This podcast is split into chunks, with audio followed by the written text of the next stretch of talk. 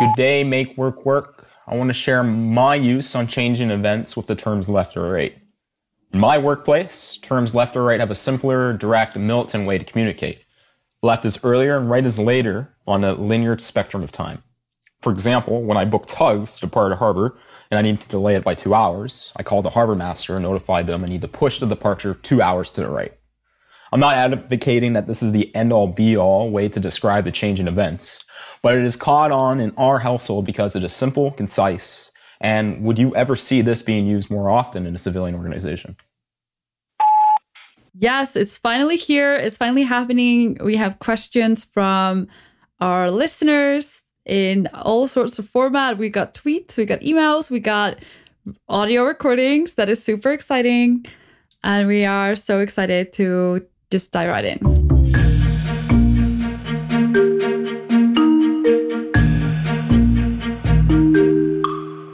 We absolutely love this recording from Adrian.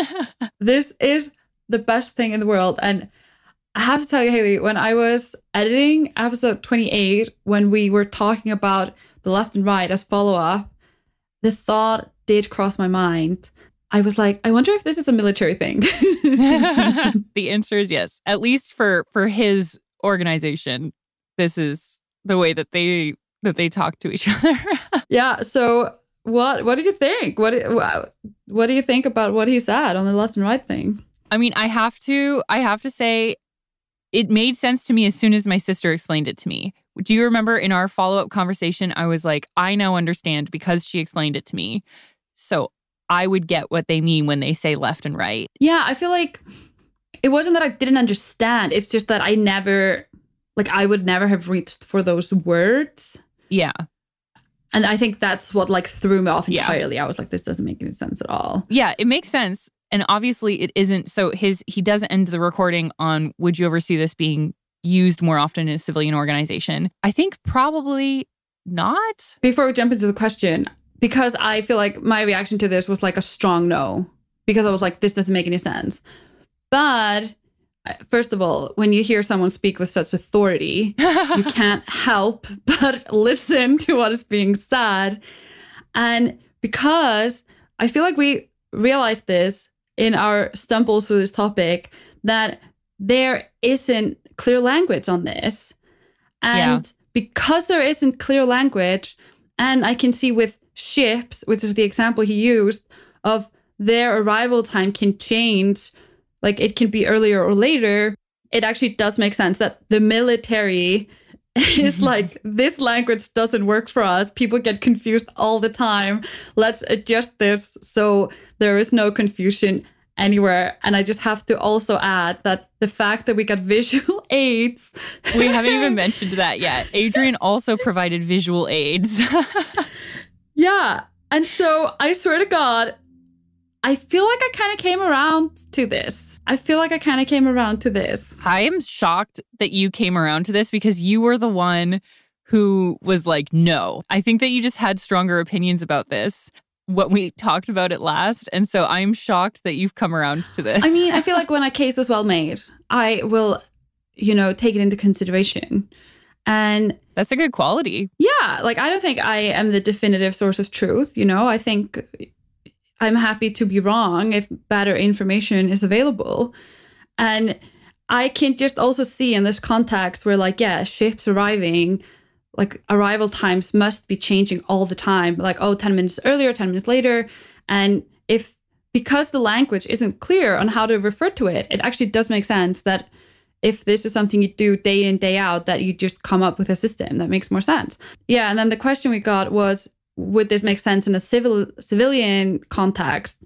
Like, um, maybe not. I don't know. What do you think on that? I think it's just one of those things that it hasn't been broadly adopted. Obviously, we don't have language, but I, I still think that earlier and later is like the best way to talk about time because yeah. that makes sense for everyone.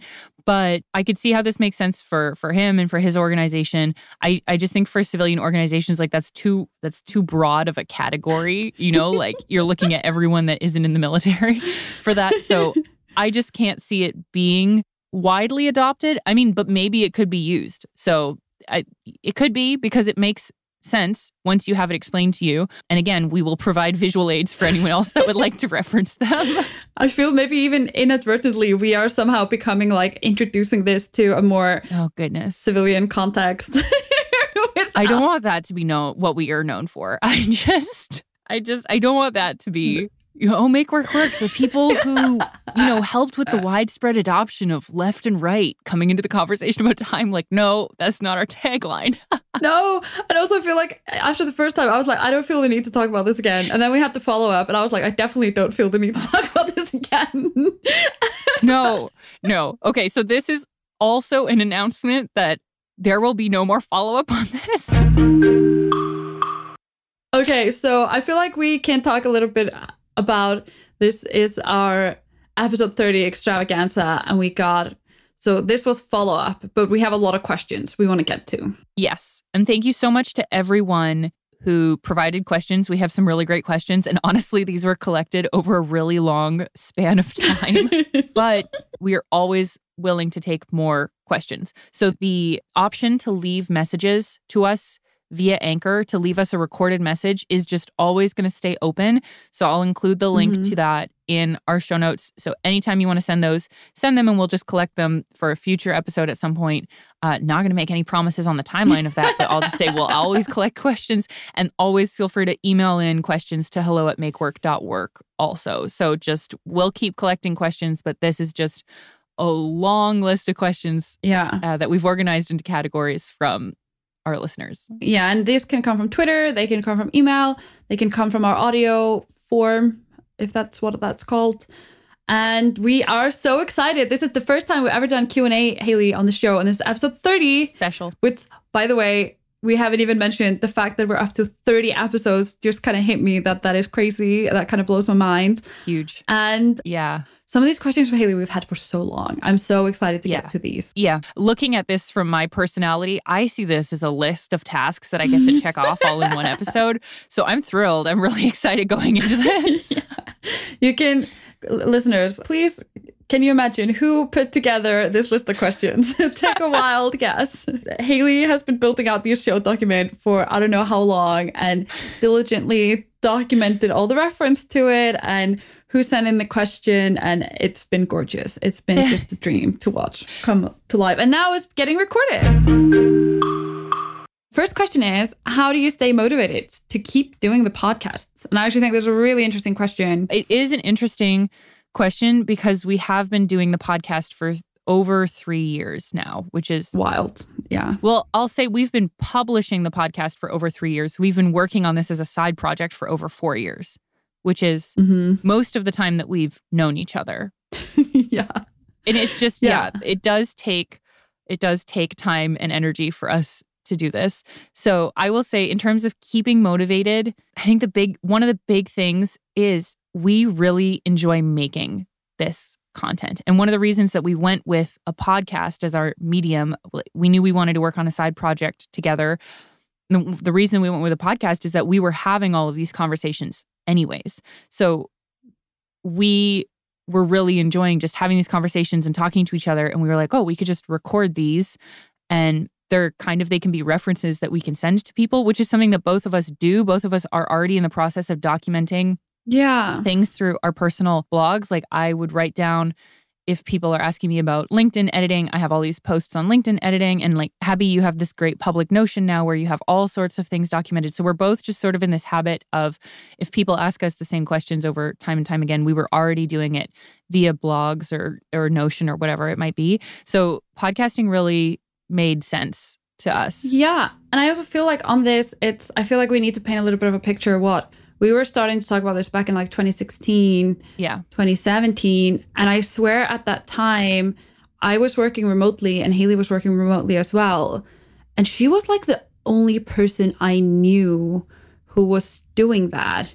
So the reason we'd have this conversation is because she her work life was so similar to mine and I didn't really have that many people in my life who who were living that lifestyle and like also traveling and like would have, have become themes in the podcast then it like now obviously everyone's uh, working from home and everything a lot more. But at the time, because what happens when you're working from home is you become your own manager. You have to decide what hours you're working. And there's like a lot to it that I was thinking a lot about back in 2016, back in 2017. And Hailley, like, you are, I mean, I don't mean to be like boasting on your behalf, but you're like a leader in some ways in this space. So I feel like we would have these conversations all the time. And I just remember like we were like sitting outside this pub and I just remember having this thought. I was like, I really wish we could record this conversation because I feel like we're talking about things that other people would find interesting because this is clearly like the direction things are moving into. And yeah, I feel like I definitely felt like we could work so well working on a side project like this. And this just seemed like the obvious thing for us to to do. Yeah. Yeah. I totally agree. And I think it was so much like remote work maybe kickstarted those conversations. But then when we really got into it, there were so many other things. Like I have this vivid memory of us showing up at the airport together in Barcelona, which was, I think, yeah. right before we launched the podcast, or maybe, yeah, I think so. That was right before we launched the podcast. So we had been working on the podcast a little bit. I remember I was listening to an episode. I just like, I have all these vivid memories of, of that because it was like such an interesting time. But I remember us showing up to the Barcelona airport together at the same time. And we both had an mm-hmm. identical setup. We both, for traveling for the airport, like we both used a carry on and a backpack. And I think at that point we might have had the same backpack because I ended up I ended up stealing. I'll I will link to it in the show notes for anyone who's curious. I ended up stealing your idea for a backpack, which is a great thing about having international friends, is I knew I was only going to see you every now and again. So if we had the same backpack, it like wasn't the end of the world.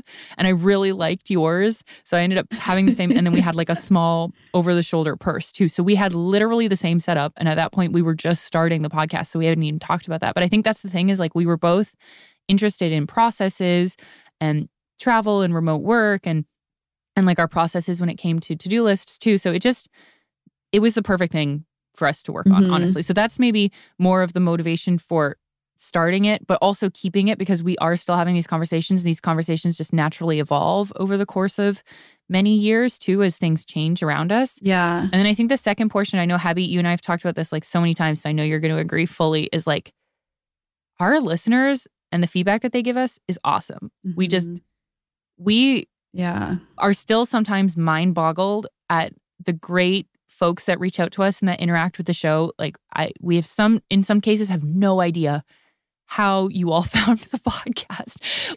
I don't know how anyone found the podcast to be honest. I know some people came from like if we knew them before, then yeah. I kind of get it. But there are loads of people I'm like, I have no idea how they came across the podcast initially. And some of them make up a, the bulk of the questions of this episode. Like they're people that we don't know in person, we did not know prior to launching this podcast, and like they have all these mm-hmm. questions for us. They've become really yeah dedicated listeners. And like, and also beyond that, I feel like we also only ever get good feedback. I know that's probably going to change. Like if the podcast don't jinx it, grows. knock on wood. I don't want to knock because that's gonna like hurt everyone's audio. Uh, I knock on my head when I knock on wood. There's like a thing in my family that we do. I like touched the, the my setup that had like a anyway a wood surface. Um, but we only ever and even in the beginning when our numbers were small, we just got the best feedback. Everybody said that they really liked our chemistry or that they found our discussions really interesting, and that is also hugely motivating because if if it works, I feel like both of us, if we would have been doing it and nobody would have listened and nobody like it wouldn't have landed as a like as a product, I guess is what it is. Yeah. It I don't I don't think we would have had the motivation to keep going. We would have been like, all right, we tried this. It didn't really land. That's okay. That was a fun experience. Let's move on. Yeah. But because every even though it's not necessarily we like we get an avalanche of you know followers and comments and everything but every comment we get is so thoughtful and is so nice and so encouraging yeah and just so supportive and it to this day i don't get used to it i am always blown away and i always find it so sweet and even yeah yeah so that absolutely helps we always message each other in Slack. Yeah, we have like a channel for listener yeah. feedback. Any feedback, we're messaging each other. And I think that's a huge piece for for motivation.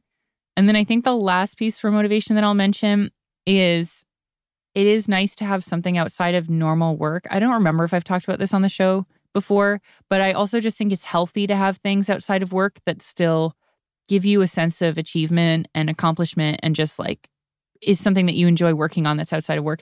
I I also used to feel like jujitsu was that for me. Like, oh, it's so nice to have something outside of work where I'm like learning and growing and doing things. And I think that the podcast is just such a huge part of that. Like, it's fun to work on something that's ours. Mm-hmm. We make all the decisions together. It is not tied yeah. to our normal work. And we both, we just enjoy the process of building this podcast and like what is turning into building a business together. Yeah. And I feel like no, mm, so I don't know what's the best way to talk about this, but I I've gotten questions in different settings where people are like, "Oh, how do you how do you promote the show on social media?" or like all these questions where I can see the kind of gears behind the person asking that are trying to like a life hack their way to like a million subscribers or you know listeners or whatever.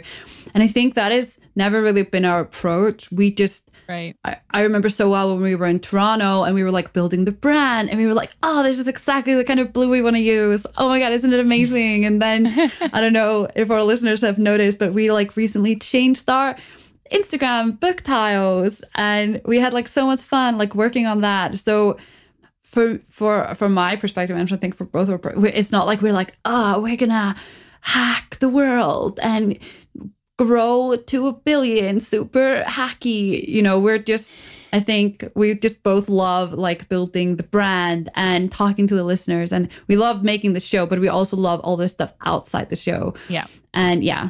Okay. So the next question about the podcast is I love this question. Super. This is from Twitter. Is how do we come up with a name for the podcast? Make work work. And I've actually gotten this question a few times. So all of the things had happened that I said were, you know, we had been talking about working on a side project. We decided on podcast. This happened while I was visiting Habbi in London. So we had like gone through a couple of ideas for side projects and talked about what it was we really wanted to work on. We landed on we want to do a podcast and I asked, what should we call the podcast? And Habbi went, "Oh." And I think it was I think it was exactly this. It was, "Oh, obviously we call it make work work." And I was like, "Cool, that sounds good." and so it was just one of those we immediately had the name. I then and there we were yeah i remember sitting on the benches outdoors of this pub in london. I was buying the domain to make sure that we could get we couldn't get makeworkwork.com but we got makework.work which we both really liked. So we were able to get the domain and i bought it right there. Yeah. It yeah i feel like there isn't even really a story here. It just kind of it just fell out of us. It it and I also just remember when yeah, that trip to London when you came to visit me was just so fruitful. I don't know. I feel like we didn't hit barriers anywhere. It was just like, oh yeah, it should be a podcast, and oh yeah, it should be about this. Oh, and obviously this is the name, and it, yeah, and then you had the domain, and then well, it did take take us a little while to get it out the door, but yeah, yeah, the kind of idea of what it should be suddenly it was just like fully formed, which is crazy. That is kind of crazy, actually, if you think about it. I think that just happens sometimes. Like, that is just sometimes you fall into something and everything lines up perfectly when you're trying to do it. And sometimes it doesn't, and that's okay too. But for us, we just happened to be lucky and we mm-hmm. we got it we just got it yeah so yeah um also and the final thing is i think it's clear from our energy is that we also just like it as a kind of excuse to have more time to talk to each other and hang out. So the next section is personal slash professional development. And our first question is an audio question from Hillary in Canada. So let's listen to that. Hi, Hailley and Habbi. My name is Hillary and I am from Canada. I am wondering how you keep up with new and evolving tech since you both work in the tech industry. Do you feel that you always need to have the latest tech, or do you use what you have until it can't function anymore, or something in between? Uh, big fan of your podcast. Thank you. So I feel, I feel like I need to mention that Hillary's my sister. yeah, and I feel like Hailley, your sister is like such an honorary part of the show because she is so supportive and so good to us. And I feel like that deserves to be said. I'm sure maybe we said it before, but yeah. Yeah. Also, it's a great question. I have so many notes. So I feel like I might let you start because I don't know exactly what direction you want to take it in. And then uh, yeah, we can go from there. I think there are a couple of directions to take this question. It's interesting because the first part of this, the sort of like keep up with new and evolving tech, Mm-hmm. since you both work in the tech industry, could sort of be interpreted as keeping up with industry news Mm-hmm. also, which I think is a part of keeping up with tech or like being in tech. So just to kind of answer that part of it, I think for me personally, I mostly keep up with tech news through Twitter, honestly. I just follow Yeah. a lot of different outlets on Twitter and a lot of reporters and a lot of writers on Twitter. And then I'm just subscribed to tons of newsletters. Some of them I don't even know if I subscribe myself. Like I have no idea how I got into some of these newsletters. It's honestly probably a problem.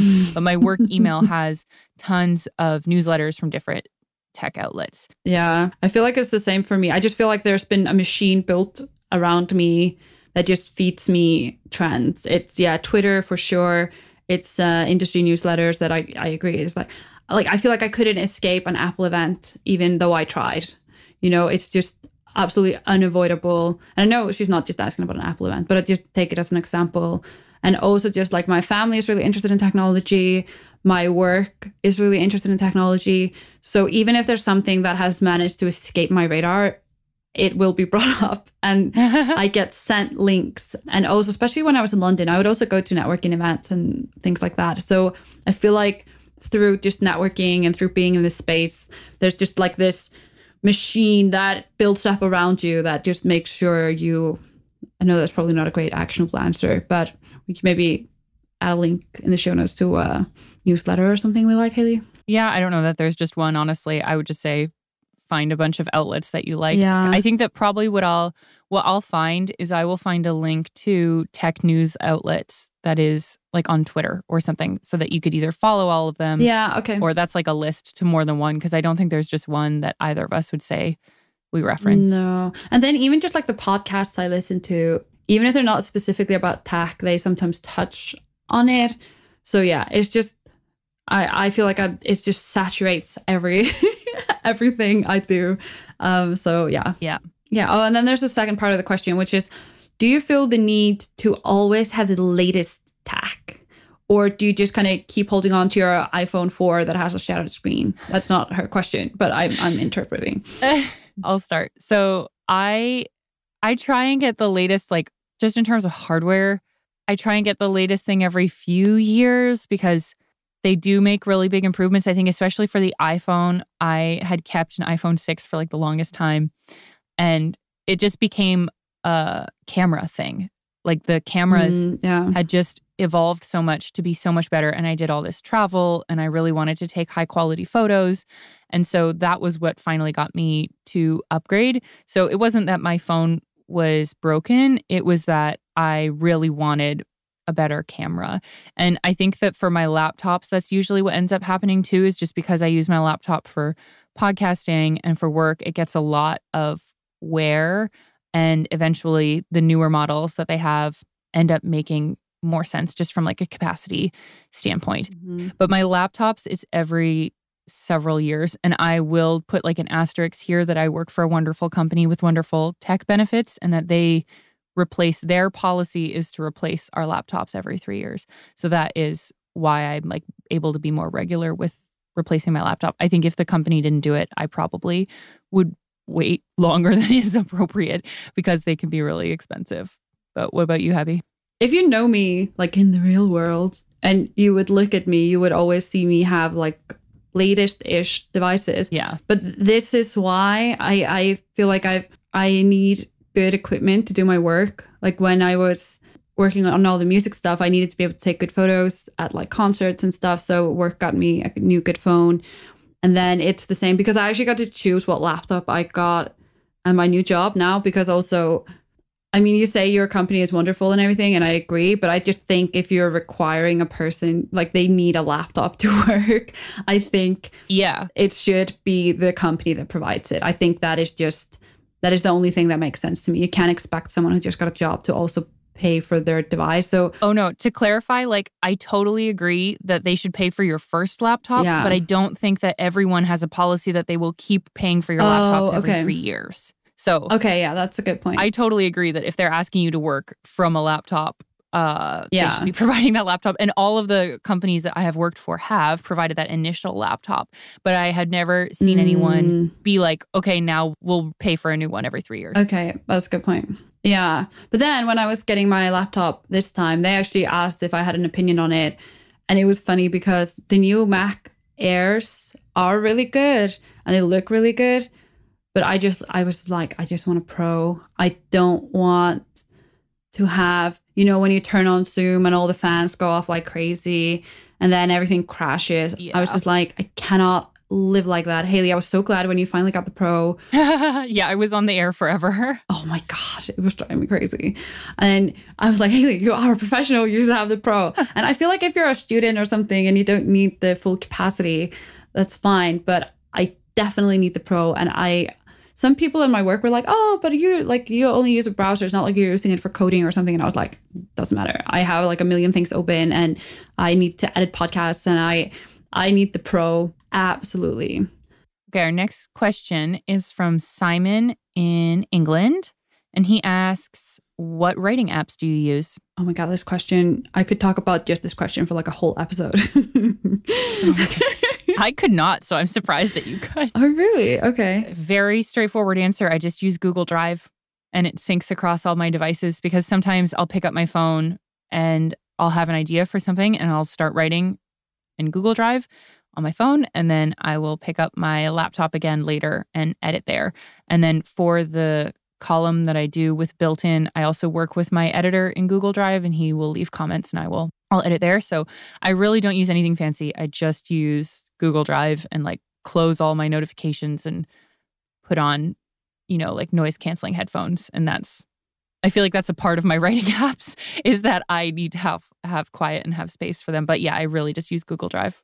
Wow. I feel like I use that for work stuff, but then I don't know. And then I also use Notion for drafts. Really? I hate writing in Notion. Really? I love Notion for a lot of things. I cannot write in Notion. I feel like writing to me is not necessarily something I sit down and do as much as just something spills out of me and I just need something to capture it. Yeah. So this is why I have had this obsession with where does it all go and what structure do I need to build around it because when like the mood strikes me or whatever I just grab whatever is closest to me. So my iPhone notes are filled with drafts and things and I think like for me I just write to understand the world or whatever. So I have written like no one believes me, but I have written like 2000 words on my phone at like 1 a.m. in like the notes app on my iPhone. And like the the like the lack of discipline is kind of annoying because then I'm like, what do I even do with this? Like, is this even worth anything? I don't even know. And then I so I use notes for that. And I love using the notes on the iPad. Apple Notes. Yeah, the Apple Notes. And then I love using the notes on the iPad Pro with the pen because then I can just write like handwritten notes. Okay. That's really nice. And then I obviously have my journal for like the morning pages. I guess that kind of counts as writing. I don't know if you want to include that or not. And then uh, for me, Google Docs is so formal. I feel like if I start a document in Google Docs, it needs to have like a purpose. And because of this, it's just like I often use Byword because that just feels like a casual scrap of paper. okay. yeah. Okay. This next question is from Twitter. What have you learned about yourselves Mhm. going through this pandemic? Mm, oh God, this is a really, this is a really interesting question. The thing I've learned about myself going through this pandemic is like I can keep busy. I'm Mm, I have not gone stir crazy. I can come up with stuff for me to do. I'm not too worried about being home all the time. Like I am good at entertaining myself, whether it's reading or baking or cleaning or organizing. I have been really good at setting up those processes and then just keeping busy. And, maybe it had to do with the year of the routine being at the same time as the pandemic for me. But I do feel like what I learned is just like, okay, I, I can make it through this. Like, even if I'm not leaving home all the time or not seeing people all the time or not seeing my family or not traveling all the time, this is definitely, you know, that this chunk of time that we've been in mhm. has been the longest I've gone without traveling and the longest I've gone without seeing my family. But I think that what I've learned is just I can keep busy. Like I can I can figure it out. And I think especially reading has been really crucial for me because I feel like I can escape my normal day to day life in these books because I read all of these like fantasy and fiction books. So I really do feel like I'm traveling within books. So, yeah. Yeah, that's a good answer. I feel like I kind of learned that a little bit because I thought I would like lose my mind. I feel like I haven't really lost my mind. I feel like I can also kind of keep busy. That's a relief. I have also realized though that like I definitely get energized from social interactions. So when I don't have that, it kind of cuts me like I think like my personality like this is one of the things that's hard for me in the pandemic because like a part of my energy comes from interacting in like a social situation. Right. So being aware of that and navigating that has been something I learned. But I think like when I when I came across this question the first time, what what I kind of immediately jumped to is this is kind of hard to answer without it going like super deep, but like I just learned to trust like my judgment. Basically. Yeah. It was like March 13th when I was in London and I looked around and I'm like, this pandemic thing is going to be really bad in the UK. And two days later, I was gone. And I really wish I would have been wrong. And I was kind of hoping I'd be wrong so I could go, go back, but like I wasn't wrong. so I feel like I've learned that when I have to, I can kind of figure out what is happening and make decisions that make sense. So that is kind of a good thing to know about yourself. It's like, okay, you yeah. can make good decisions. I like that.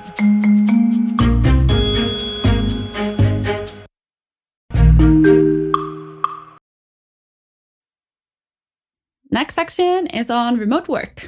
All right. So these questions are from an email from Simon. Mm-hmm. So the first question is Could you imagine being tied to working nine to five and commuting now that you've been set free? And like the the idea of like being set free from from commuting. Simon had written a long email and we just we condensed it to this his last question.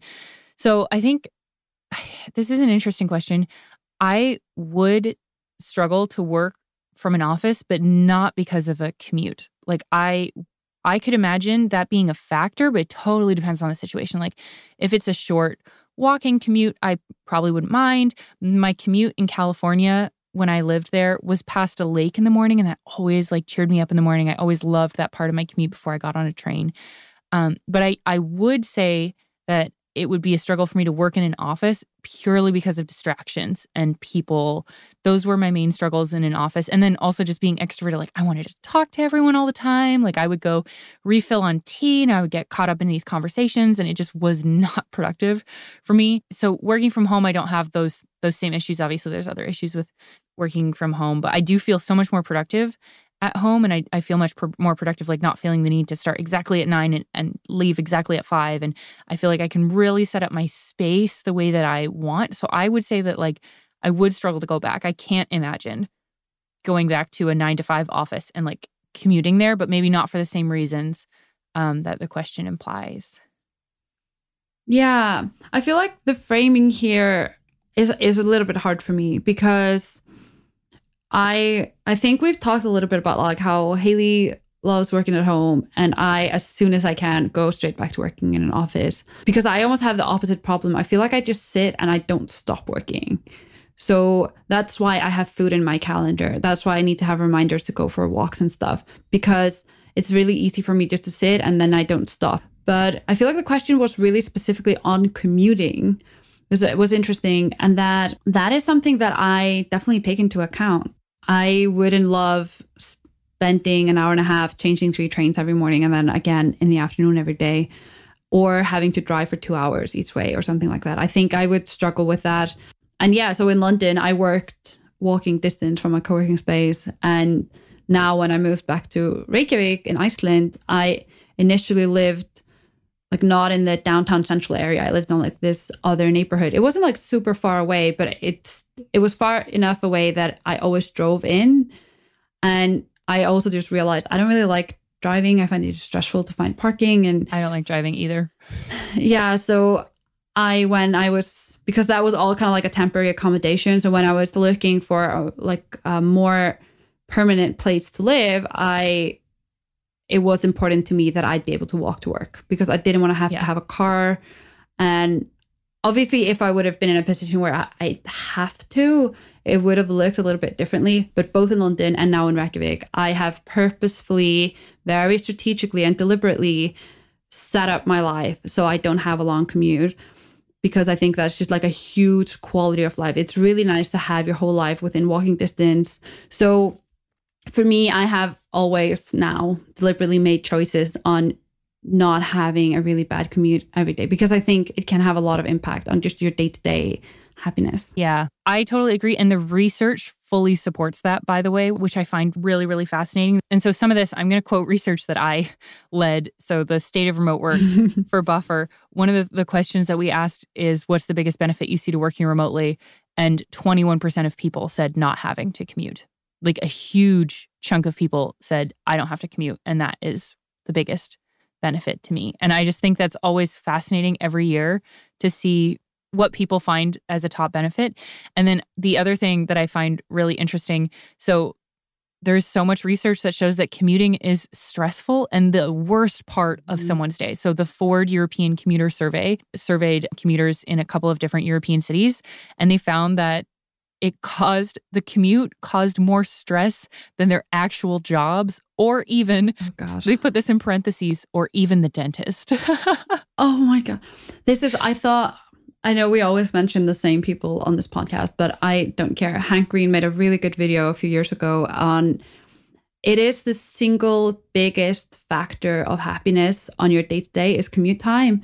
I would have to find it. He referenced some research that I don't remember, but it was he basically laid out how specific neighborhoods because of where they are means that commutes are longer have higher rates of divorce. Wow. Because it just means that like your partner is always late at home and then you're always annoyed because then they missed kids dinner or you know whatever and it just creates frustration every single day and yeah it's it really wow. matters to get this like i didn't know you were going to go here but like yeah this matters and on the like more happy plus side i remember there was this um interview with jerry seinfeld the comedian obviously a legend and he is probably one of the wealthiest entertainers in the world because, you know, Seinfeld.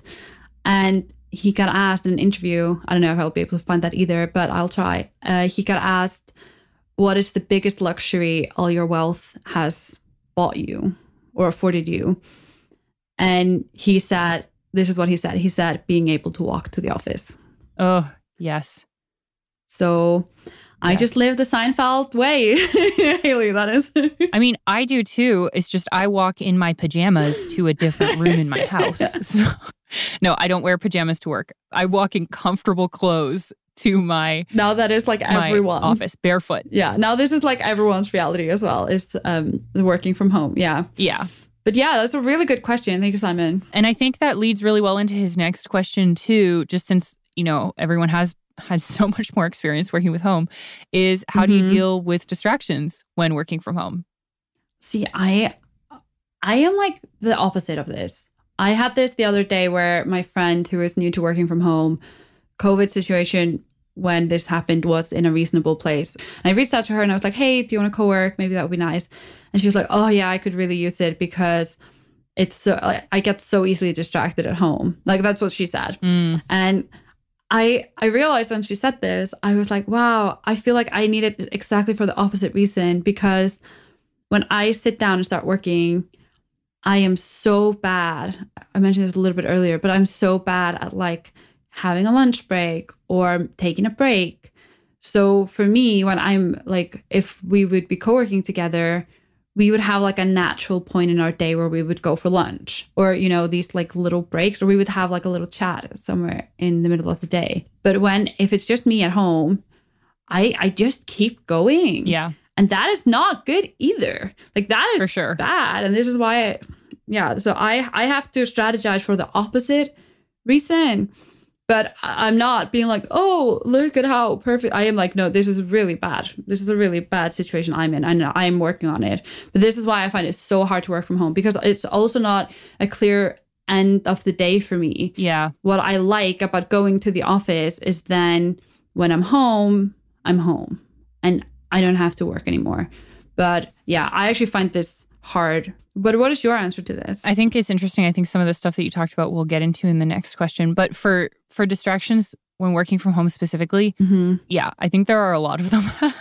I do I 1000% will for the rest of my life believe and know that this is true for me that I am more productive when I work from home. So I will probably always want to work from home. But there are just like the reality is there are just distractions. So a couple of them I'll list out the distraction and like what I have found over the years since I have been working from home for almost 5 years now. so the one of the distractions is people calling. They know that you're at home, so they'll just call. Mm. And that's mm. usually my family because they know that I'm at home.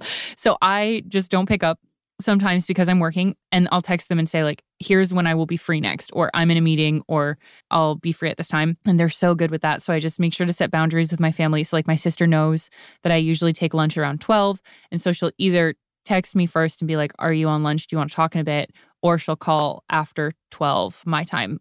And so that we can talk. So I think people calling is one. And my solution to that has just been like setting boundaries. Another one for me, this is maybe more because I have this wasn't an issue for me when I lived in Toronto in a condo and like a mm-hmm. building downtown. And this wasn't an issue for me when I first started remote working. I was working from a farmhouse with my mom in the middle of nowhere. Aww. This has been an issue for me when I live in the US because I we generally live in the suburbs. And so when I was in Colorado and now in Virginia, people come to your door. Like people just show up at your door. Um, solicitors, you know, people, Girl Scouts, like just like people show up at your house. And this was new for me in Colorado. I remember being like, who are these people? Why are they at my house? And we weren't even near downtown Colorado Springs. Like we were in the middle of nowhere.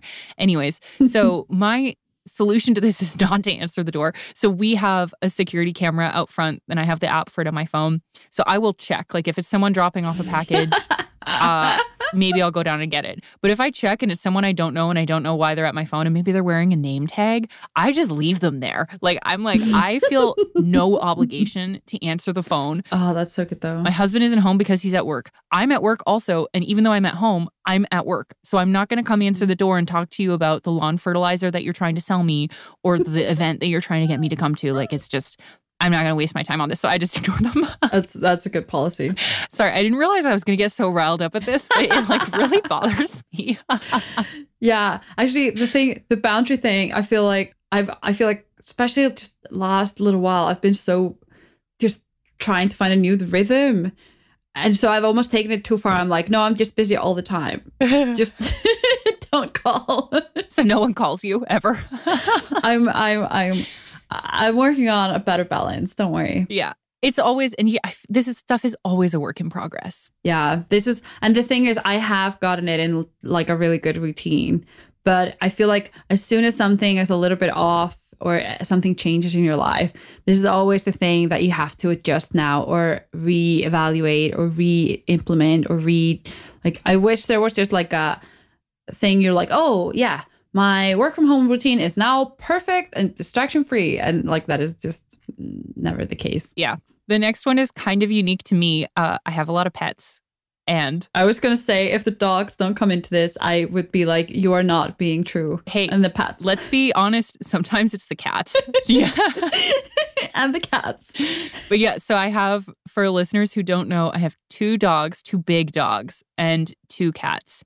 And most of the time, it's different now that my husband has worked from home more because sometimes they'll go and hang out with him. Most of the time, though, they hang out with me. My office is also the space for the cats. So that's where their food and water is and where one of their beds is. And so, yeah, pets can be distracting. I keep one of the cat beds on my desk, and most of the time it's just like, oh, look cute. There's a sleeping cat next to me while I'm working. How adorable. But sometimes when she's awake, she needs to be on top of my keyboard or on top of the notebook I keep next to me, or she wants to be in my face during a meeting. And so sometimes I have to throw her off the desk, not physically throw her, but you know, like I just kick her off or put her back in her bed multiple times. So like sometimes that can be distracting. Didn't I send you that meme where it was like, how do I get ready for work? And the cat had been like duct taped to the wall. Oh my goodness. Yeah, how do I get ready for a call for like a Zoom call or something? Yeah. Is like you duct tape the cat to the wall. Yeah. Yeah. And then there are just yeah. there are so many things with pets. You never know. I have this memory of I was in a Zoom call back in my Colorado house and in my background was a window and I had the two windows ne- behind me fully open to let in the air. Like it was a really nice day. And I just have this memory of I was I was talking in this meeting with multiple other people on my team and I I saw something go flying behind me and I was like what just happened in my video and I turned around and one of my cats had jumped onto the window screen and was like spider-manning up the screen and we were on the second floor so if the screen had fallen out she would have fallen to the so I oh like God. jumped up in the middle of the meeting to detach my cat from the screen of this window. Oh God. I feel like that is that as far as a distraction goes, it's probably just good for you to look up from your work every now and then. I feel like that isn't isn't yeah. like a bad one. It can be a pro and a con. And the dogs are great at that. Like the dogs need to go outside or the dogs, yeah. you know, like they need entertainment. I really can't just sit there all day. Like I have to let the dogs out multiple times a day or, you know, like yeah. Yeah.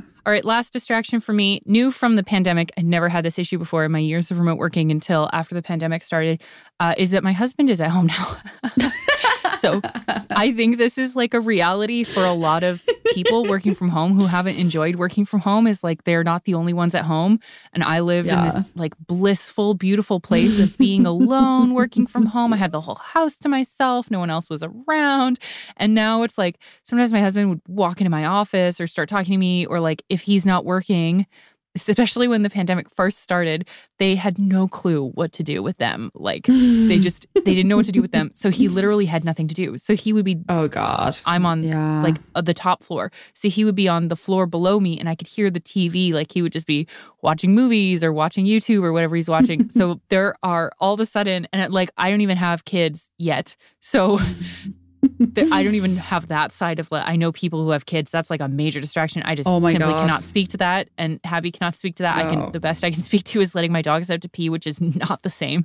So that is not the same. Yeah, like the only other like human distraction that I have is my husband. And again, that just comes down to boundaries and communication. Like he just knows mm-hmm. when I'm in meetings, or I'll tell him like I really like don't come into my office uh, this morning because I'm focused on something or whatever it is. Sometimes he'll walk into my office and I just won't even make eye contact and I'll be like, I can't talk right now. Like, I need to talk later. and is this urgent? And he'll like, okay. So it's just been like a lot of boundaries and communication. I don't think we have that one perfect yet, even despite like nearly a year of this being our our situation now. I think that's yeah. just always a work in progress. But yeah, other humans it's are hard. very distracting yeah. as well. Also, it's also just hard because do you really want to be that person?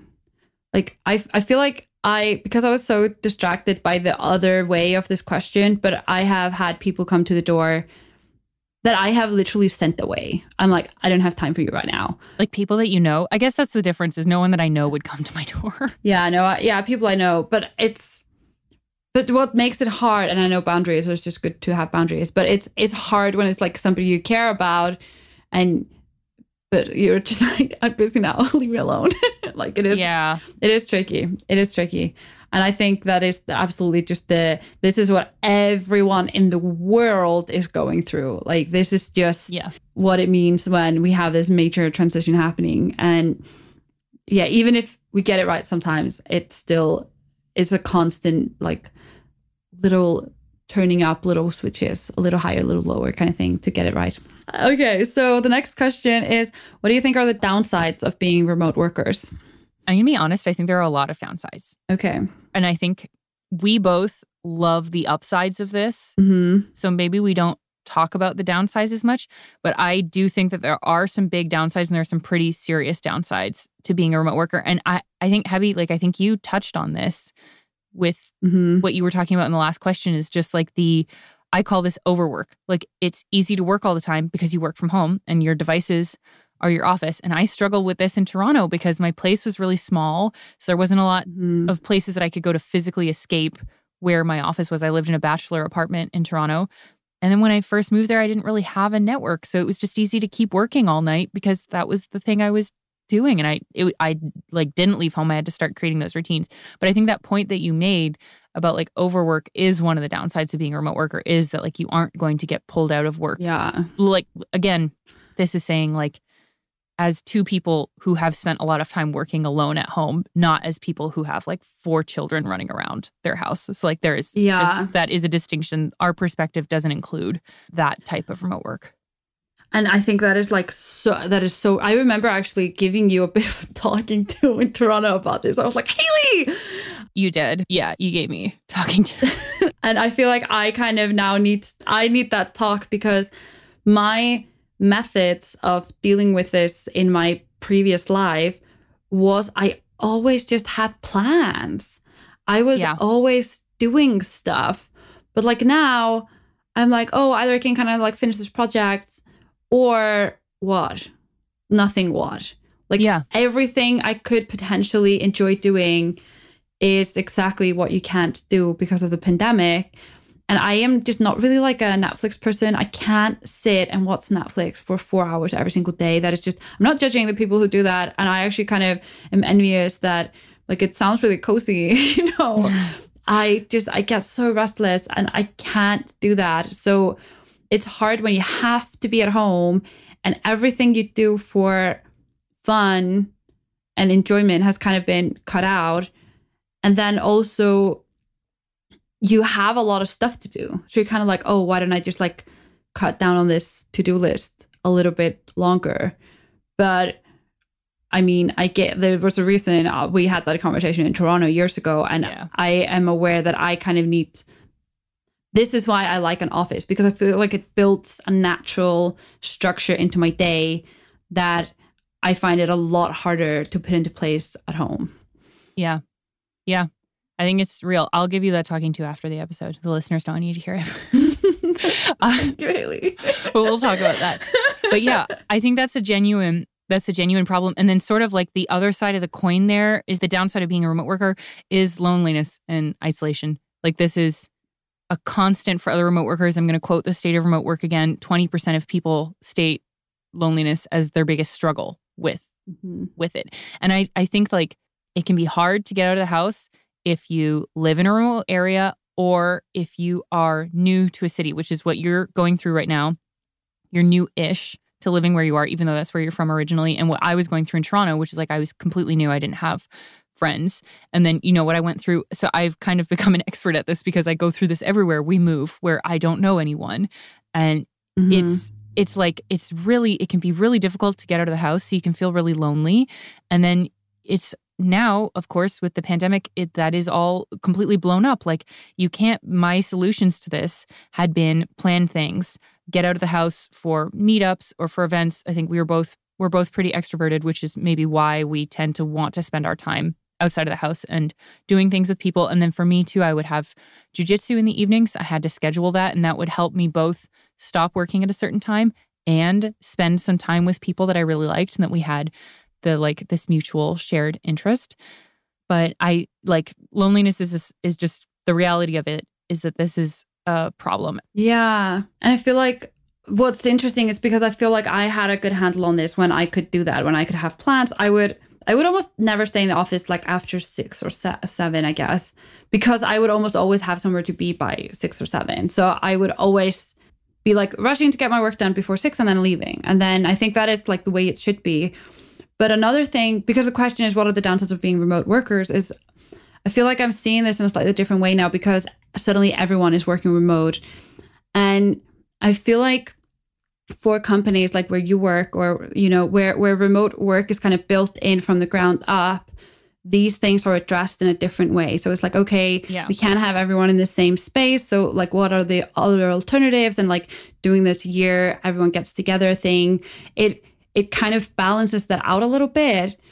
But because everyone was just kind of forced into this really quickly, not every company had the opportunity to think it all the way through like that. So I think for a lot of people is all of the obligations you have all of those. Like you don't get any discount on the work. You still have to attend all your meetings and hand in every work and that is totally fair. But what gets cut is the kind of oh, you end up having lunch with someone from another department that you probably wouldn't have ended up talking to otherwise. Or, you know, you have drinks after work and then somebody is a little bit silly and then you have like a little private joke like in the office and you can kind of give each other like, ah, ha, ha, that was funny, you know? And those things are really hard to manufacture over Zoom or set up in that way. Yeah. Um, and I think that is like a that is like a real big downside in my opinion it's like you you get the obligations and you get the responsibilities but like the kind of the fun parts they're a lot harder to to build in in that way. Yeah, and I totally agree. And I think the companies that are dedicated to remote work and were dedicated to remote work prior to the pandemic had that built in. They had in person time built in, right? So for Buffer, we were doing annual in person retreats, the whole company, and then annual on sites with just your immediate teams, like the marketing team mm-hmm. would get together, the advocacy team would get together, etc. So I think the the thing is like I think that's a, a known downside of remote work is like there you miss out on the personal connection. A lot of companies try to solve for this. Like the idea isn't we never see each other. The idea is just you have the flexibility to live most of your life the way that you want to. And then once a year, or twice a year, we get together in person. And that's when you have those personal connections. So, like, yeah, I totally agree. Not being in person and not having those personal connections is a is a major downside. And then like the way that we've solved for this at the company that I work for is to create that. Obviously when you can when you can gather in person turns out is yeah. the asterisk on that that no one you know had predicted. Uh, yeah. uh, some people had predicted I'll I'll say that but um so for us it was like yeah that was the way to solve for that and it it made sense and so I personally will take the downsides for the upsides but yeah I, I want to recognize that there are some pretty big downsides. I think a lot of the downsides like you said are known. Like these things are known. Yeah. And what's good about when you know the downside is then you can be like, okay, so this is the problem. What can we do about it? Or how can we how can we work against it? Either just on an individual basis or within teams and companies. Yeah. Yeah. And we actually just pulled, I came across this in the early pandemic from Partners in Health. They had 10 mental health tips for coronavirus social distancing and it's just about like what we've talked about a million times but if anyone feels like they might need it we'll put it in the show notes. It's just basically about you know exercise and don't forget to keep your mind engaged and all that good stuff. Yeah all very important yes. Okay can we talk about something more fun now? Yes.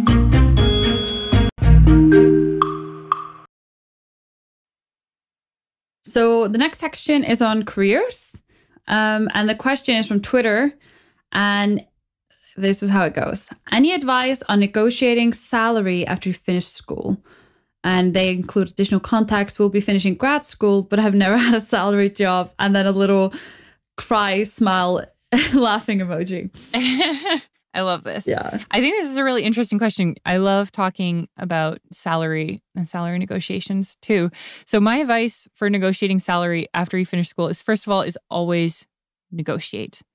If like just always go into it negotiating because you never know what the other person might be holding back. That's just the reality of these situations. And then some some positions you can't negotiate for like I'm thinking of like government jobs where I don't really think they do very many negotiations, but I don't know. But always try, always see what you can get. And if you can't negotiate on the actual salary, then negotiate on benefits, negotiate on like, you know, maybe you negotiate on equity of the company if you're te- in the tech industry, or maybe negotiate on how many days you get off or what your vacation policy looks like. So, my advice is always negotiate for one. And then the second piece of advice that I have is do lots of, lots of research in your industry.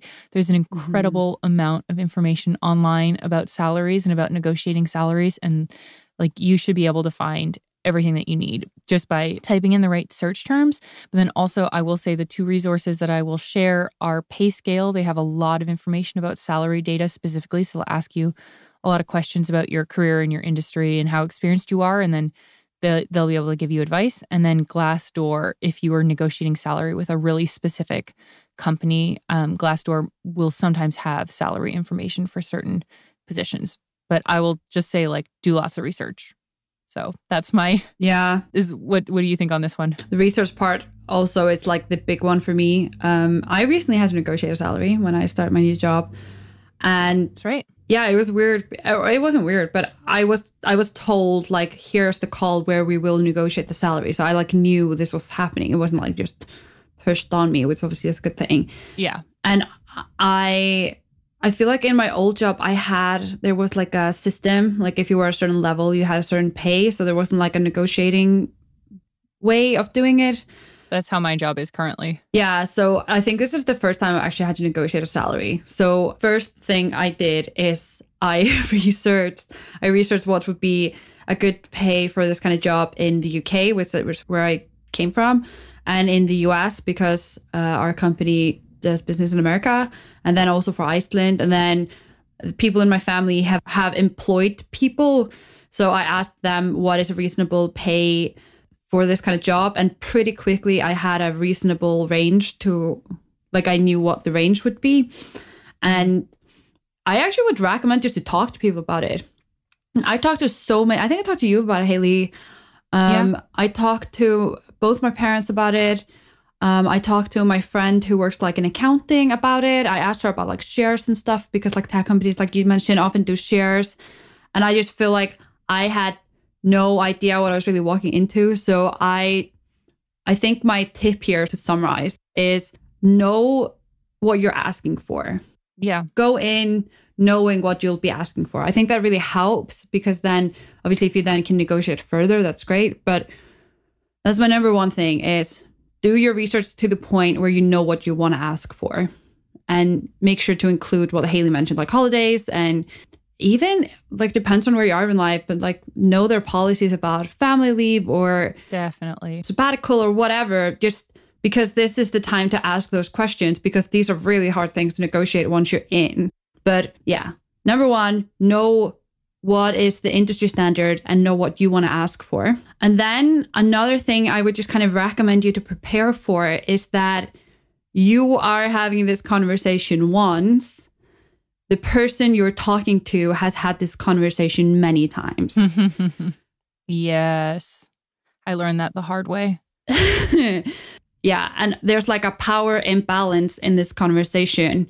So I would also research separate from Uh, kind of like salary expectation, I would also research what are the kind of questions that I could be asked and what's the right way to answer them. So, for an example, are you supposed to give up the number up front or are they supposed to give the number up front? This is a good thing to kind of know. Yeah. That is my second tip is like, no, going in, you're going into a conversation where you are like there's a power imbalance there. I think that's good advice. All right. So, the next question, or do you have anything to add? No, that's it. Um, and the next question is I really like this question. This is from Martin. This is from an email we got around last Christmas. So And I think Martin's also in England, right? Yeah, he's in England. I think he's in okay. York. York. Do you know where York is, Hailley? No, that doesn't mean anything to me. I'm sorry, Martin. it's like North England. It's the York that makes New York the new one. Oh. Fun. happy fact right there. I'm here all day.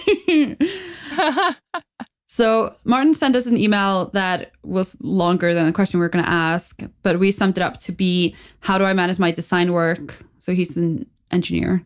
So he designs stuff as a part of his job. So the question is how do I manage my design work versus managing a team? So he has a team that he's managing and the question is basically and we kind of sum, sum summarized it is like how do you balance the actual work, the work work, if you will, versus everything else, which can be email, Slack, uh, assigning projects to others, whatever. Did I summarize this well, Hailley? Yeah, I think so. And I think you should start on this one. Okay. I relate to this question so hard. I feel like, thankfully, not normally, but I feel like I've definitely, both in my old job and in my new job, had points where I feel like I just have to make the decision. It's like, am I going to do my job and just decide that I'm going to fall behind on emails and messages and all of that? Or am I going to stay on top of everything? And I feel like I've had hit like this real fork in the road. It's like I can't do both. And I basically have to make the call. Can I afford falling behind on messages and prioritize like my actual work? Or do I kind of have to stay on top of this, even though that will delay some deadlines or whatever. So I hard relate. Also, just like from a personal perspective, I don't really like being in this position. I feel like I am much better when I'm proactive. So I really, really don't like falling behind on my messages and my emails and that kind of thing. So do you relate to this, Hailley? Or do yeah. you have anything to say about this? Yeah. I think that the like the caveat here is I don't have experience managing a team. So my so the yeah the difference between his question like how do you manage design work versus like managing a team like as in managing people doesn't quite apply to us as neither of us manage a team but that idea of like how do you manage like the work work the actual work the like writing or strategy or design work versus everything else which is responding to emails mm-hmm. that i definitely do resonate with and i think for me it, you this you know obviously this is just constantly a, a balance mm-hmm. and my only solution that i have come up with that works with me is to do them at separate times so I just can't do them all at the same time. it, it is too distracting. So I carve out different times. So maybe I'm doing email in the morning and like strategy work in the afternoon or doing them on fully different days. Like sometimes my email gets so bad and I just leave it all for the end of the week. And then I spend the rest of my time like focusing on the work that I'm trying to do and the writing that I'm trying to do and really getting that done. But I will say for one to ones, for like team management specifically, I heard this advice once from someone who said that she does all of her one to ones on the same day so that she's always in the same zone. Um, and obviously, that's not necessarily possible for everyone, but I thought that was really interesting. So whether it's like, oh, your one to ones are always in the same day, like they're always Tuesdays, or they're always in the same, they're always afternoons, or whatever it might be. I think like splitting them is the only way that I've been able to balance it. Yeah. All my one on ones are on the same day. Like I don't have a team, but like the the companies, all the one on ones are on the same day. That's funny. Just and on Tuesdays. it is Tuesdays. so it's funny that you said it. yeah. And it was on like a cycle. So it's not like every Tuesday. But yeah. So I agree with Hailley. I I definitely do this. These are like two separate parts of my day. And I do it per day.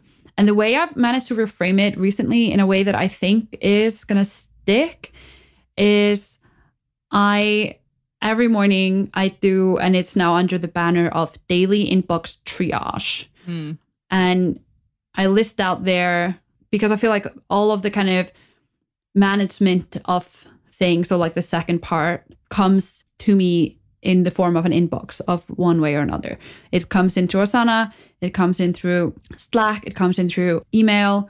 And I've just kind of put this bucket as like, okay, this I'm just tackling this as like email triage. This can obviously take hours and hours and hours, but I frame it as triage. So every morning, so like while I'm just drinking my morning coffee, I do this like email triage or inbox triage where I just kind of review everything. I don't necessarily go to inbox zero. So I, what I like about the inbox triage is that it implies that I'm not necessarily getting to everything.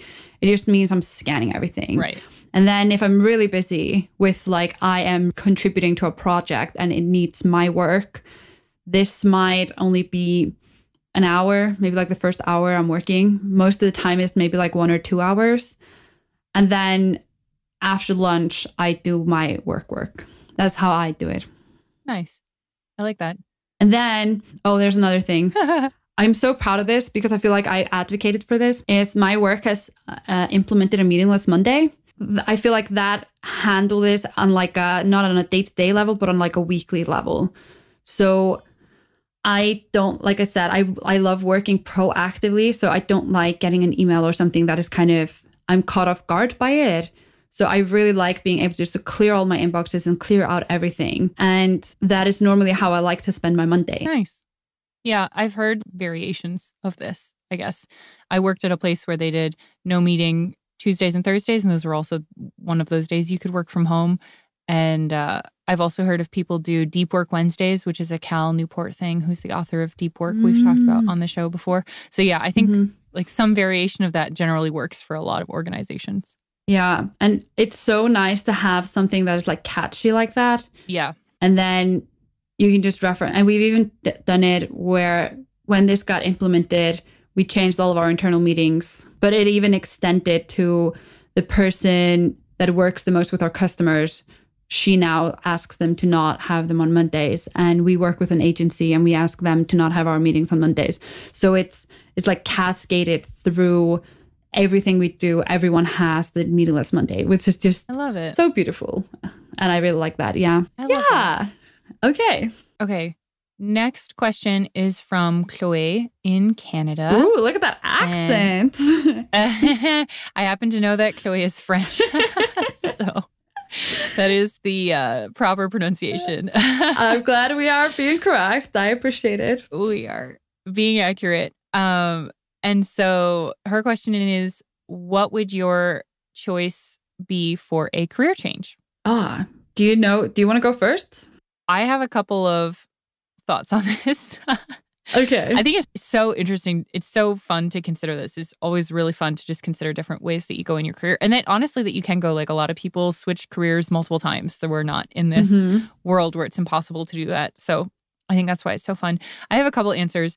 I think one of the most obvious career changes for me could be switching into like maybe sort of an adjacent world which would be instead of being a public relations person for companies, which is what I do now, I could imagine being an online image consultant for individuals. So, sort of that like personal branding element. We've talked about LinkedIn a lot, which we were going to mention anyways. Uh, this career section, if you're interested in more about this career section, we do talk about LinkedIn a lot in episode 18.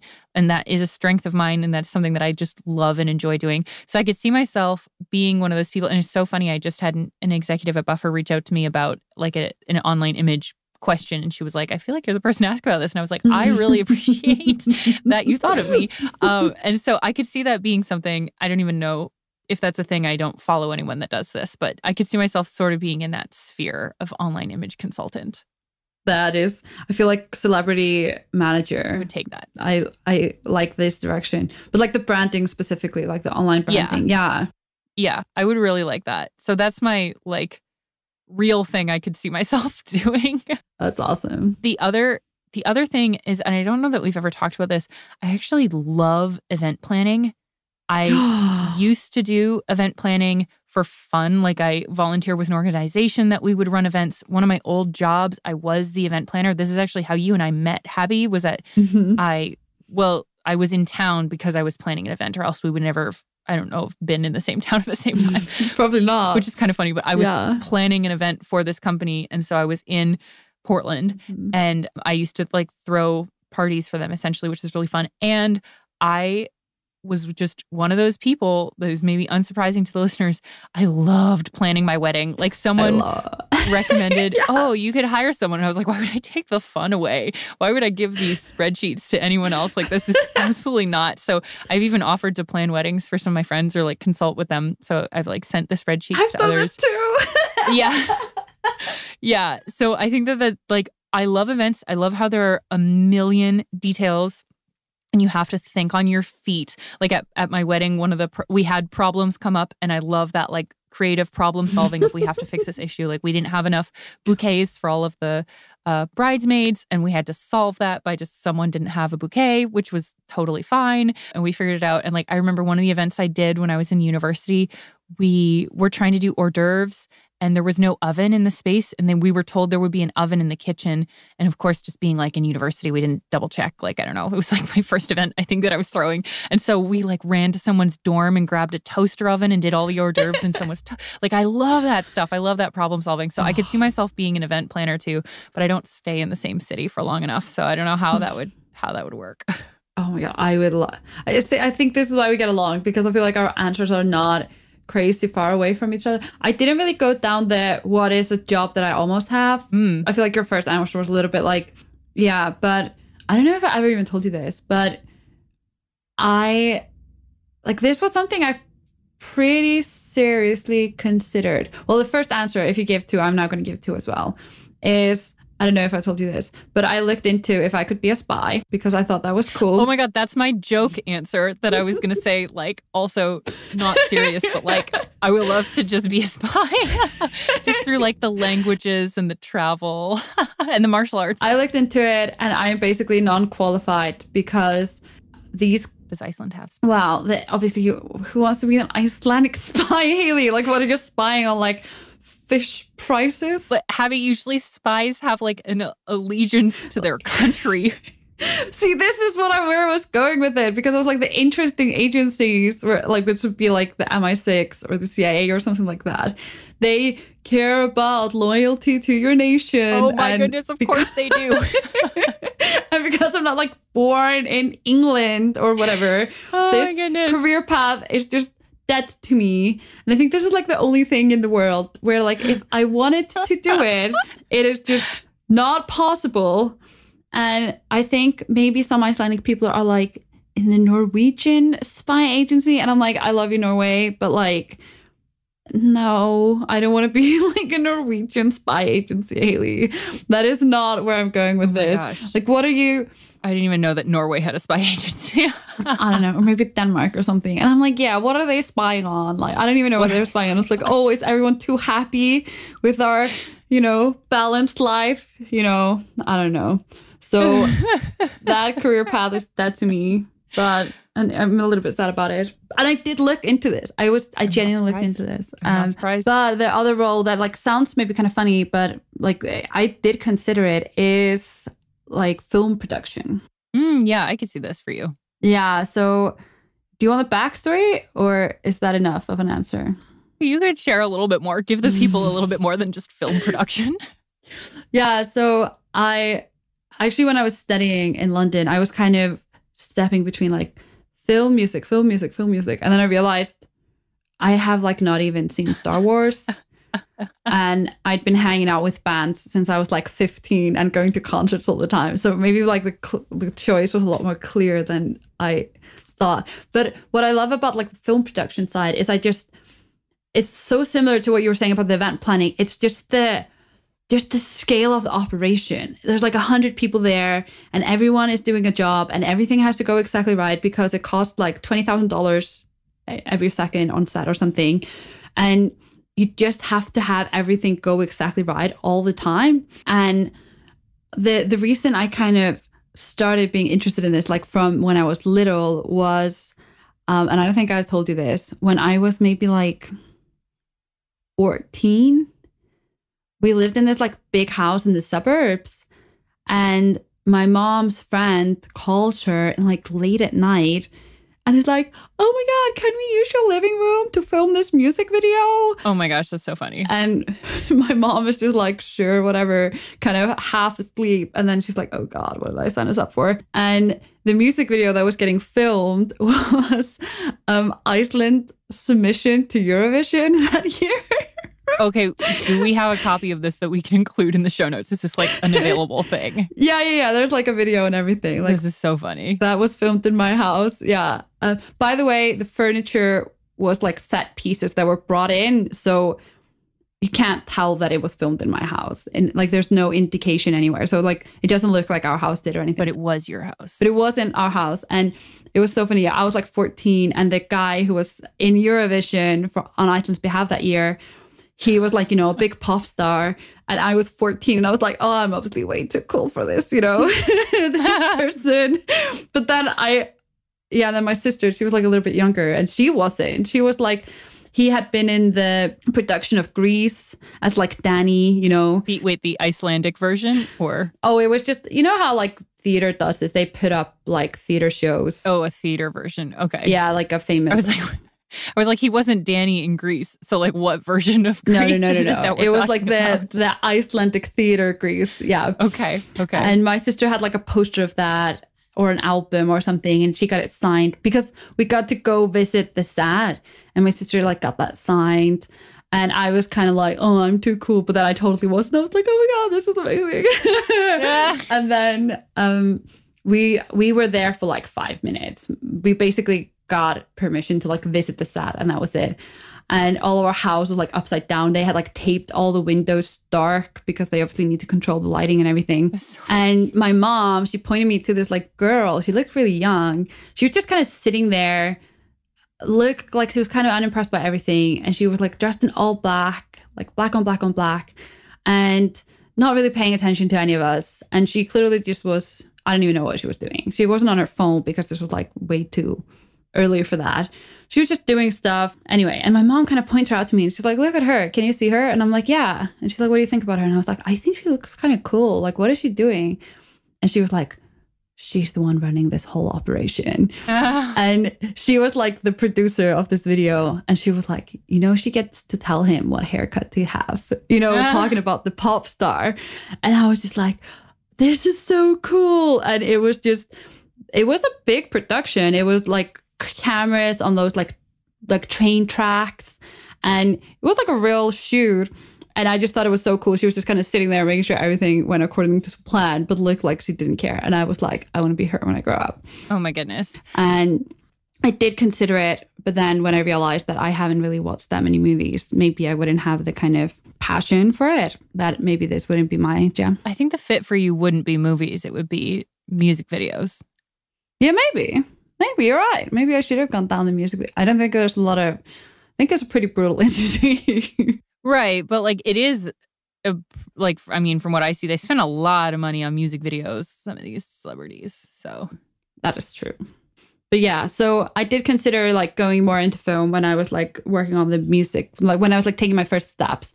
But I realized music was like a way better fit for me. But yeah, I, I can, and even to this day, sometimes there a lot of things get filmed in Iceland. And just the other day, I was walking around and there was this big film set like on the main street and there was just like a hundred people there, and everybody was wearing masks and really professional. And if people got too close, they were like, "Just tell you there's a, there's filming happening here." And they, I was just like, "Oh, this is so cool!" I just love these mm. big, like logistical operations that just have yeah. to run smoothly. That's that's what I would. That would be my choice for a career change. I love that, but for events specifically, I'm also not huge like. neither of us are big movie or TV people, which is not to say that that is like better than anyone else. That's just the way that we are. That's just mm-hmm. different than others. But yeah, neither of us are big movie or TV people. So I think the same thing. Like it's like I I couldn't be in that yeah industry really. But I love the I I do love the logistics and the organizing and and figuring all of that out and having to have a plan. And yeah, that's always what I loved about events. It was so fun. Yeah, I also love. I feel like I kind of satiate my event need by, especially when I was doing all the music stuff and then also just my life and planning big birthdays and stuff. So I feel like I get Fair. the kind of event. But yeah, that would also be Hailley. Maybe one day we'll we can do something with this. Hey, we would throw we would throw, would throw great events. Also, we could totally run an event agency. Ooh, this is a separate business that we'll have to talk. Are about. we doing a side business to our side thing? Hey, who knows? Maybe one of these becomes our main thing. Okay, so I think this leads us perfectly into the last section we have here is just titled fun. Yeah. And these are the more kind of fun questions that we got. And they are also important. I think that this these are great questions. These are all very valid and interesting as well. And I think our our answers to these might be because these are like shorter, fun questions. Our answers might be a bit shorter to these, but mm-hmm. We'll see. So the first one is an audio question. So we will let um, Andrea take it away. Hi, Hailley. Hi, Habbi. This is Andrea. I'm talking from the Seattle area. And my question is what are your favorite kind of snacks? It's so funny to me that we've talked about tea like a bajillion times on this show and we've never talked about snacks. I yeah, I just I just thought that when I was I also, it wasn't easy for me to find an answer to this. I was like, I don't have as strong of an opinion on this. I've gotten into arguments uh, about tea on Twitter, but yep. I've never gotten into an argument about snacks. I'm the same. Yeah. I wrote down like, this is not as straightforward as tea for me. There's just, there are a lot of snacks that I enjoy, whereas for tea, it's, there's like, I have really strong opinions. But yeah. yeah, I mean, for snacks, I love chocolate. I'm a big chocolate person. So mm. chocolate is delicious. And I love cheese and specifically cheese curds, which are like a Canadian and like I think northern US, like in Wisconsin, they have cheese curds thing. Mm-hmm. Cheese curds are really good. Cookies, I make a lot of cookies.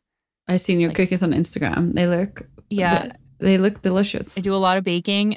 And then like mango slices, I've been reaching for mango slices lately. So all these things mm. are talking about mm. like none of them are really healthy, but this moderation. my small amounts of these snacks. What about you? I wrote down my current favorite is you can get these rice cakes that have like chocolate on top. Do you know what I'm talking um, about? Yeah, I do know what you're talking about. So good.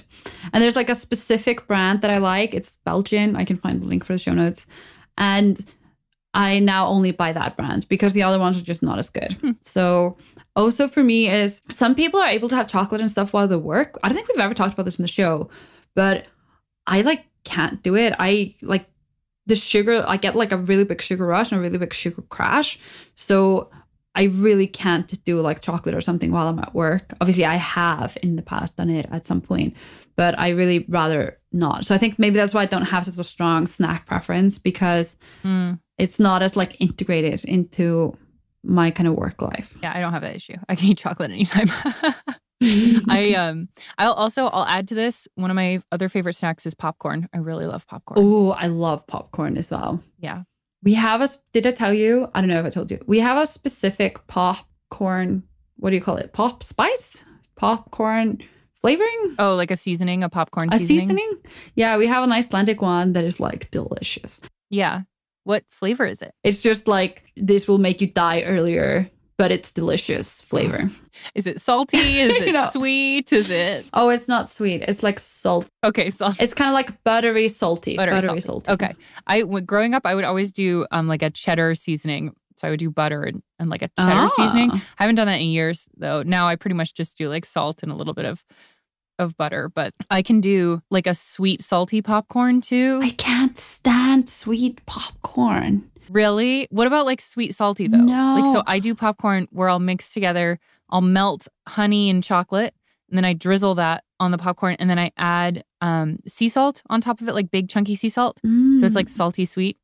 I love it. I mean, that sounds so fancy, but I just remember. So when I was 18, I was an au pair in Luxembourg. I don't know if this has come up. And that's another tiny nation. You went from one tiny nation to another. yeah. Not just in population, but also in size. So the country of Luxembourg, which you can just drive through in like a couple of hours, only has one cinema. Oh, But it's like a really fancy one, and it has like ten different rooms, like uh, for like theater rooms or show rooms. And I went there a couple of times because like I didn't have a lot of things to do, and they did this super cool thing where you could do like a lottery movie or something. They called I don't remember what they called it, but they called it something like that.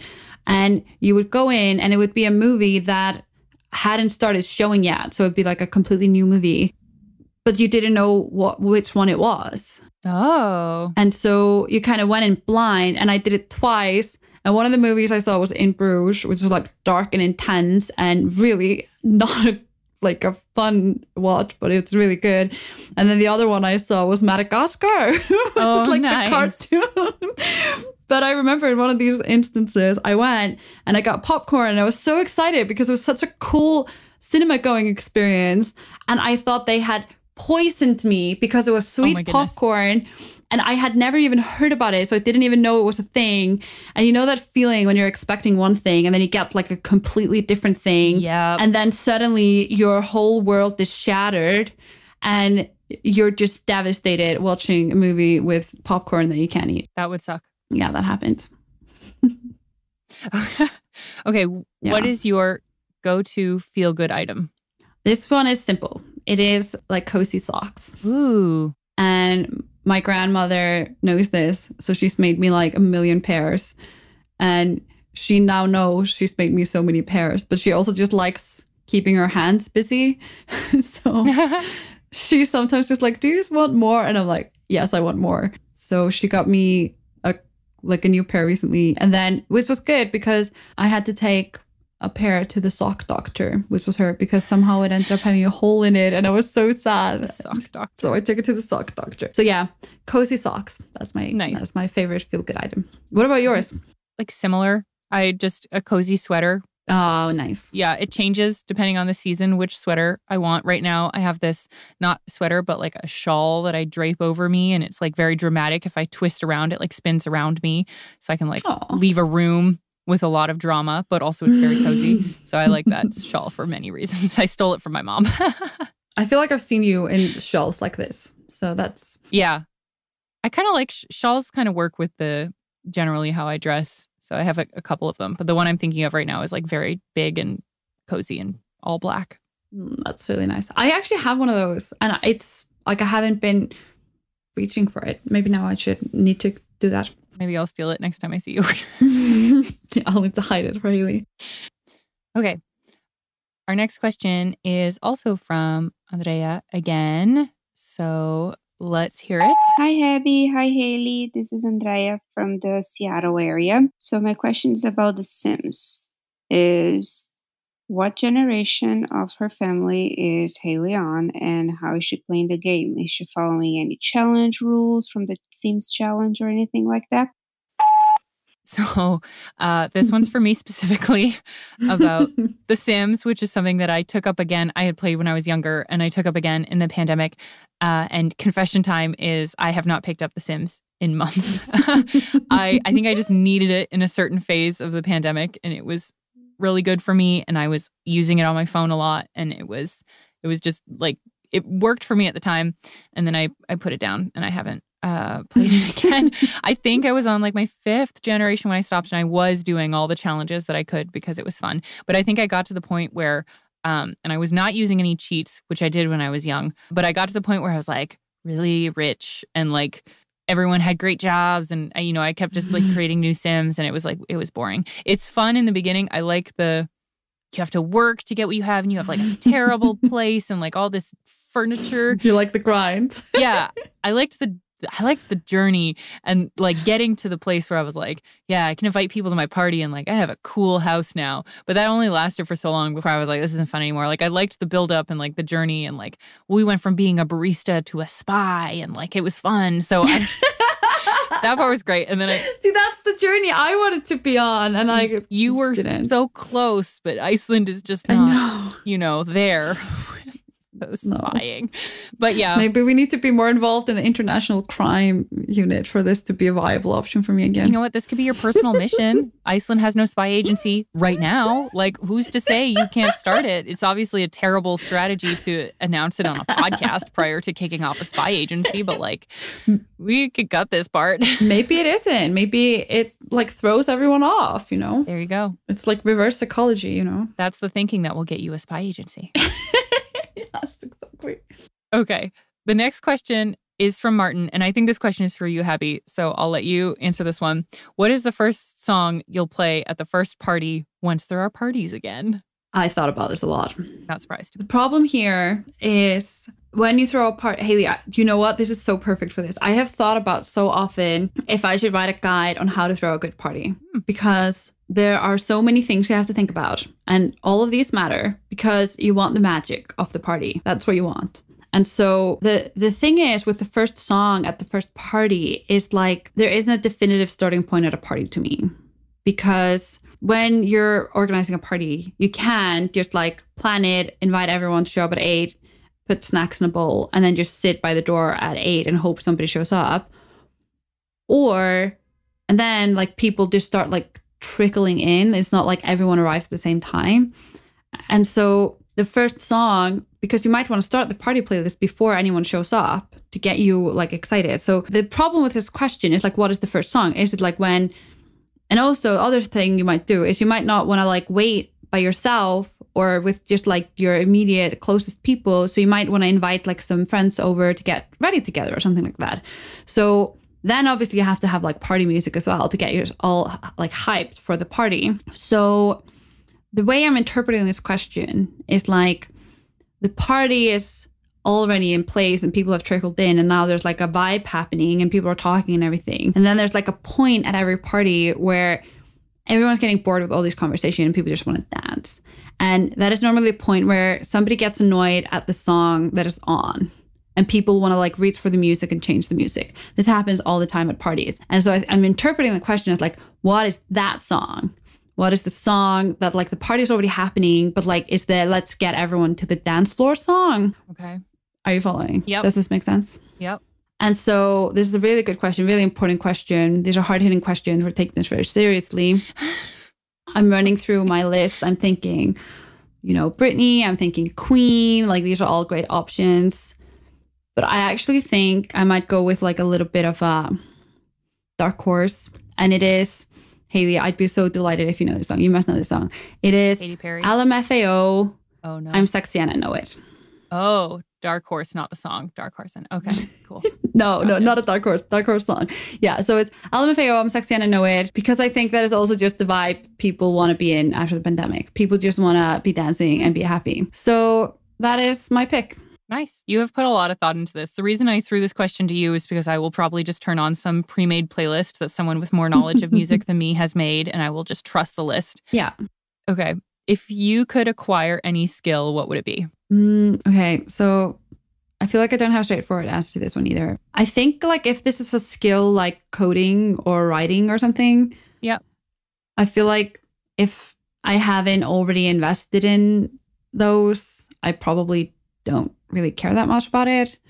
So I would just like to kind of continue building the skills. I'm kind of on the path, which are like, yeah, like writing, communication, and time management, and, you know, being just working well with others. But if it's to have a better answer than that, because that's kind of boring, if it's more of a, like a quality, I feel like I would love to be like learn patience. Like I would love to be more patient. I feel like that's not, uh, the Havens weren't particularly generous on the patience bucket the day that I was born. So um, if there's something that like I don't have and I would love to be better at, like that's probably what I would do. Oh my goodness. What about you? Sorry, this is like the worst answer. I have like a totally different answer to this. what is your one? Okay, uh well, I have several skill sets that I would like to acquire, but like if we're going top 1, I would love legendary martial arts skills if I could just acquire that immediately instead of all of the grueling work and you have to get beat up so many times to be good at this stuff. Like I would, you know, I'm and this is to your point about like if you haven't invested energy in it, it might not be a priority. I've invested many years of my life to get to my current state of martial arts, but there are so many, you know, I could be so much better. So, okay, that's a good one. First up, I would love legendary martial arts skills. That's like my obvious answer to this question. I just immediately, but like, just to give you an insight into the other things I would be interested in, patience is not on this list. Um, mine would be survival skills are also really interesting to me. Mm. So, like, how do you build something in the woods? Like, what plants can you eat or you can't eat? And like making sure that you start a fire. It's like survival skills are up there. And then my third, strategy battle skills. So, like chess strategy Ooh. or like how to how to be like a general in the war and like really think of all the other all the other opponents and like what they're doing and so that's sort of like really deep strategy battle skill Ooh. those are my answers that's interesting the last one is interesting. You definitely should listen to that four hour podcast we mentioned ages ago called, I don't remember what it's called. Oh, Blueprint for Armageddon, because that is all about oh, that and okay. it's really good. Mm. And, but if, if we're going down that way, see, the thing is, is I am just like, if I will need impressive martial skills, martial arts like, skills. so I can't even say it correctly. I'm just like, clearly this world world isn't built for me. I am like, I'm not even I feel like I don't even care to wish for those things or survival skills. I'm like, if I have to learn them, I will learn them. Yeah. But I don't know. The yeah, the last one maybe now that you've said your answer, maybe like chess. Oh no, I have an answer. Sorry, I didn't think of this in advance. Chess and also tennis. Mm. I feel like tennis is something that is great to already be good at, but it sucks to kind of get good at mm. tennis. I want to just already be good at tennis. So that's my answer. I'm changing my answer to tennis and chess. It's a lot more fun than patience if we're being realistic. Yeah, I was like, I didn't know where to take this question. I'm sorry. I'm You're tried. so funny. I just thought it was so funny that you start with patience and I'm like, uh, legendary martial arts skills. See, I'm like the boring one. I, I'm aware of this role. Okay, do you have an answer for our last question? Yes, actually. Okay, so last question, this is the last question, is if you had superpowers, what would they be? And I feel like, Hailley, I'm sorry to say this, but there is only one correct answer here. Oh my goodness. Especially for us. What a way to start this. I know. So no expectation. And I feel like there's only one correct answer here. What is it? Well, no, you. What What is yours? What is if you had superpowers? What would they be? No, wait, wait, no, no. I need to know what you think the your correct answer is. no, I want to see if you have the same thing. Oh, I, I mean, I don't believe that there's only one correct answer. I think there are a lot of different superpowers and they all have their merits. Personally, I've always really liked the idea of being able to go invisible.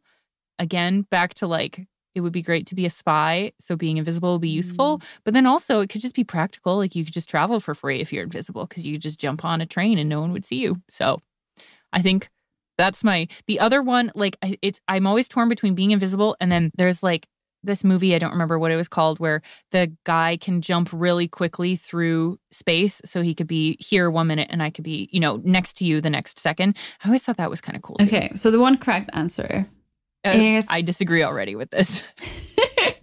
is apparating. Oh. Like in Harry Potter or like teleportation.